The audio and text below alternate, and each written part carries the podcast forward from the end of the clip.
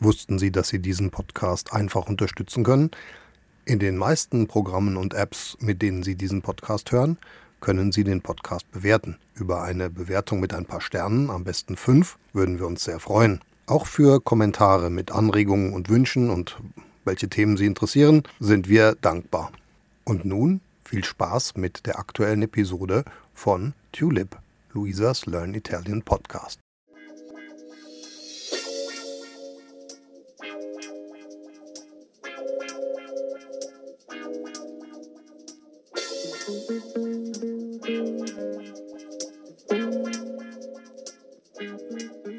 Buongiorno cari amici e amanti dell'italiano e benvenuti all'episodio numero 105. Fra pochi giorni sarà il 14 febbraio, San Valentino, la festa degli innamorati, e ho pensato di parlarvi delle città e dei borghi più romantici d'Italia. Così, se avete la fortuna di avere qualche giorno di vacanza, qui potete trovare qualche consiglio per fare un piccolo viaggio in Italia e visitare alcuni posti all'insegna dell'amore. Mi allontano. A te che sei l'unica amica che io posso avere, l'unico amore che vorrei se io non ti avessi con me, a te che hai reso la mia vita bella da morire che riesci a rendere la fatica un immenso piacere. A te che sei il mio grande amore ed il mio amore grande, a te che hai preso la mia vita e ne hai fatto molto di più. Non vi parlo di Venezia perché tutti la conoscete, Bellissima città, sì, è vero, ma molto turistica e poi chi di voi non è mai stato a Venezia? Verona, certo, la città di Giulietta e Romeo, ma anche questa è molto conosciuta e poi magari di Verona vi parlerò in un episodio a parte. No, oggi vi do qualche consiglio per visitare città molto più piccole o borghi meno conosciuti, dove passare un bel fine settimana in compagnia della vostra fidanzata o fidanzato, di vostra moglie o vostro marito. Partiamo allora alla scoperta dei posti dell'amore e il primo borgo che vi consiglio è in Veneto e si chiama Montagnana, vicino a Padova. Montagnana è un borgo medievale contornato da una cinta muraria ben conservata, costruita dai signori di Padova verso la metà del 300, 1300, per difendersi dagli scaligeri di Verona. Le mura, alte fino a 8 metri, proteggevano il borgo per circa 32 chilometri e tutto intorno ci sono 24 torri alte quasi 20 metri. Entrate nel borgo dalla porta vicino alla Rocca degli Alberi, una struttura difensiva con torri e ponti levatoi. Andate poi al castello di San Zeno con un cortile interno e due torri, la torre di Ezzelino alta 38 metri e poi entrate nel Duomo, costruito tra il 1431 e il 1502. All'interno del Duomo si trovano alcune opere di artisti famosi come il Veronese e il Giorgione. Proseguite poi la passeggiata ammirando i palazzi e le ville rinascimentali come Palazzo Valeri, e il palazzo Magnavin Foratti e Villa Pisani, una delle ville venete patrimonio UNESCO. Villa Pisani si trova appena fuori le mura e si può ammirare solo all'esterno perché è diventata proprietà privata. Sempre in Veneto c'è un altro borgo molto romantico che si chiama Borghetto sul Mincio, una piccola frazione di Valeggio sul Mincio tra Veneto e Lombardia paesino immerso nella natura e circondato dall'acqua, dove si possono fare passeggiate tra vecchie case e mulini ancora in funzione. E questo borgo è legato ad una leggenda. La leggenda racconta che nel 1300 le truppe milanesi arrivano fino alle sponde del fiume Mincio. Stanchi si mettono a dormire e nella notte arrivano alcune ninfe che si mettono a danzare. Il capitano Malco, che è ancora sveglio, segue una di queste ninfe, Silvia, e se ne innamora. Isabella, però, che era una donna innamorata del capitano, accusa Silvia di essere una strega. Silvia allora è costretta a scappare sul fiume e Malco la segue. Quando arrivano i soldati, trovano solo un fazzoletto annodato, il simbolo del loro amore. Da questa leggenda deriva il nodo d'amore, il tipico tortellino di Valeggio, Valeggio sul Mincio. Qui potete visitare il Castello Scaligero, il Ponte Visconteo e uno dei parchi più belli d'Italia, il Parco Sigurtà. Non dimenticate, se siete in questa zona, di visitare i borghi di Razzise e Bardolino, che si trovano proprio vicino. Spostiamoci adesso in Emilia-Romagna e andiamo a visitare Castell'Arquato, in provincia di Piacenza. È un borgo medievale ancora perfettamente intatto, costruito per controllare l'arrivo dei nemici. Visitate il Palazzo del Podestà, con la loggia dei notari, costruito nel 1400 e dove oggi c'è l'enoteca comunale, la chiesa della collegiata, il castello visconteo. Quando siete nel castello, salite fino in cima alla torre e avrete una vista panoramica bellissima sulle colline di Piacenza. Un giorno troverò oh, un po' d'amore anche per me. Per me che sono nullità.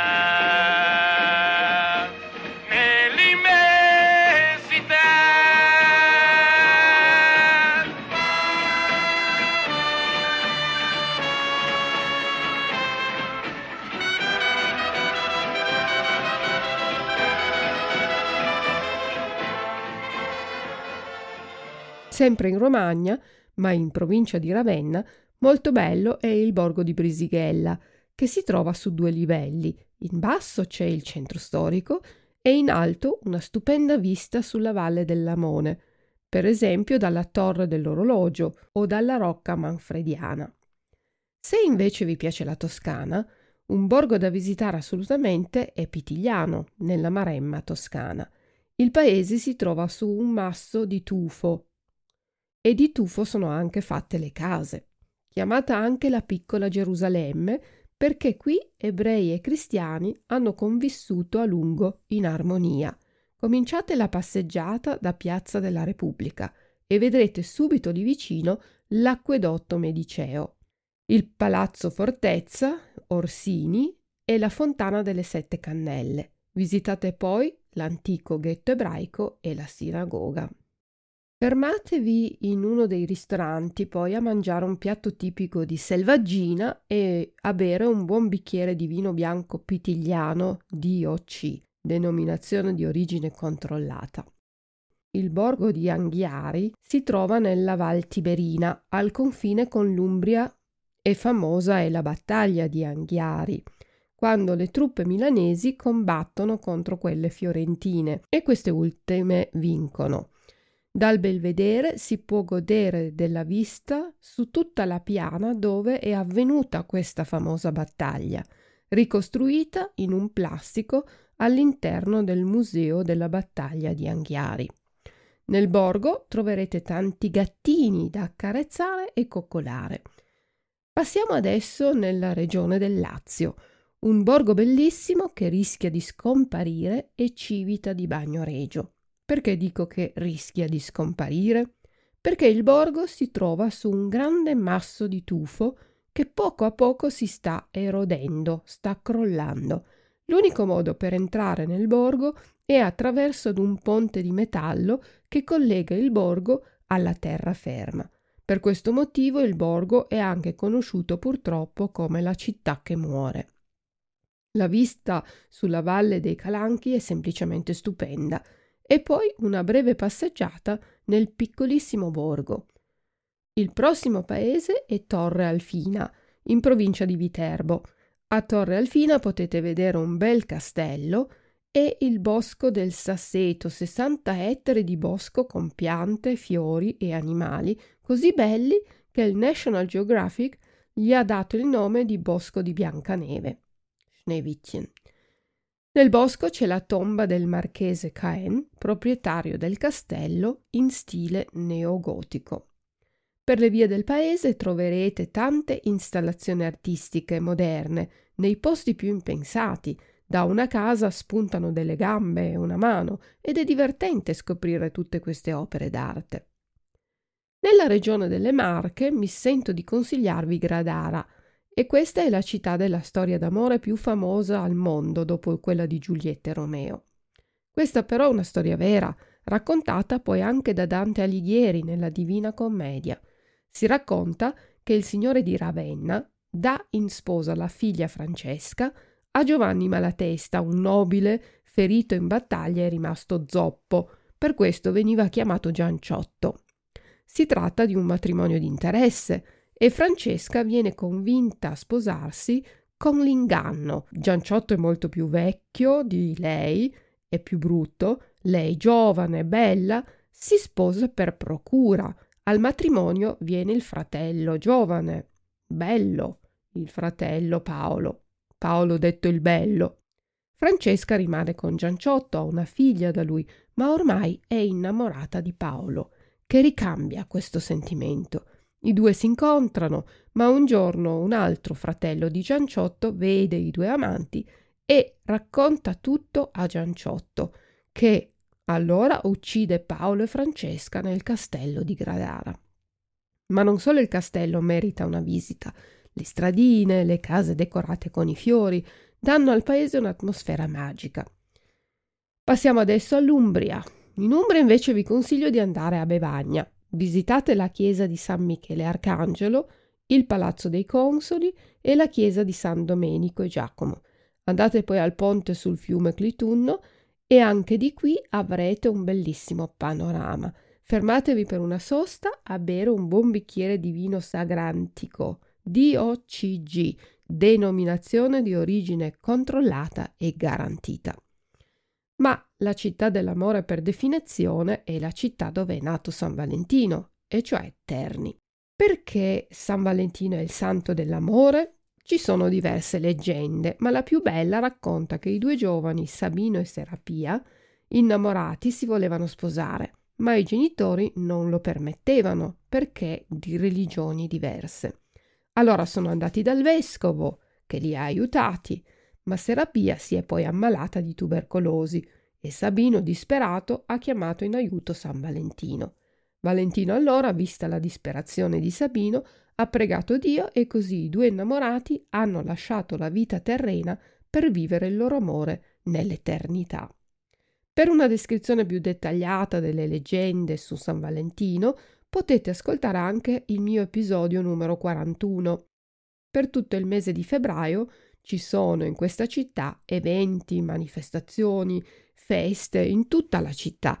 C'è anche il premio San Valentino che viene dato a personalità della cultura, della scienza, dello sport che si sono distinti per aver fatto un gesto di solidarietà. Oltre alla basilica, vicino a Terni, c'è una bella cascata, la cascata delle Marmore, che però vi ho già descritto nell'episodio 41. Vi ricordo che potete trovare la trascrizione dell'episodio sul mio sito www.il-tedesco.it, magari mentre sorseggiate un aperitivo che vi consiglio di preparare per una cena a due, magari proprio a San Valentino. Il cocktail si chiama Raspberry Drop ed è rosso come la passione. Ecco come preparare questo cocktail. Ingredienti 45 ml di rum, meglio se diplomatico mantuano del Venezuela, un rum stravecchio, 20 ml di vino rosato, un cucchiaio di marmellata di lamponi, miscelate il tutto con 15 ml di succo fresco di limone e 5 ml di sciroppo di vaniglia filtrate in una coppa e decorate con petali di rosa o lamponi per un tocco romantico. Cin cin e buon San Valentino a tutti! Grazie mille per l'ascolto e a presto dalla vostra insegnante di italiano Luisa. Ciao ciao!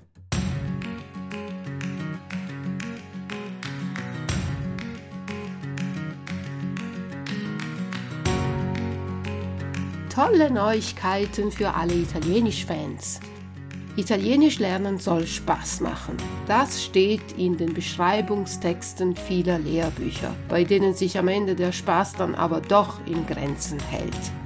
Seit ich meinen Podcast mache, habe ich überlegt, ein Hörbuch zu produzieren, das effektiver ist als ein gedrucktes Buch, so spannend wie ein Roman und zusätzlich noch interessante kleine Fakten über meine Stadt Turin vermittelt.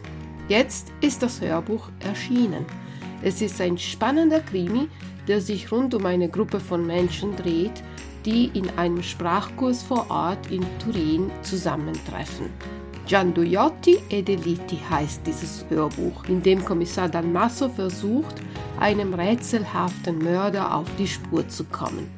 Sie als Hörer enträtseln dabei nicht nur dieses Geheimnis, sondern auch die Geheimnisse der italienischen Sprache. Das Hörbuch ist für Anfänger mit geringen Vorkenntnissen und wird mit einer Materialsammlung zu Mit- und Nachlesen begleitet. Mehr Informationen zu diesem spannenden Lernkrimi, der im Brainbook Verlag erschienen ist, finden Sie wie immer auf meiner Homepage unter www.il-tedesco.it. Ich bin gespannt, ob Sie den Mörder finden und ihm das Handwerk legen können. Ich wünsche Ihnen schon jetzt viel Spaß dabei.